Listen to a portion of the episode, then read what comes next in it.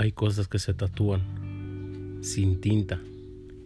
Una mirada, un olor, una voz, un lugar. Cada instante es único y repetible. Eso es la esencia de los momentos, que se quedan tatuados sin tinta por siempre en nuestro pensamiento.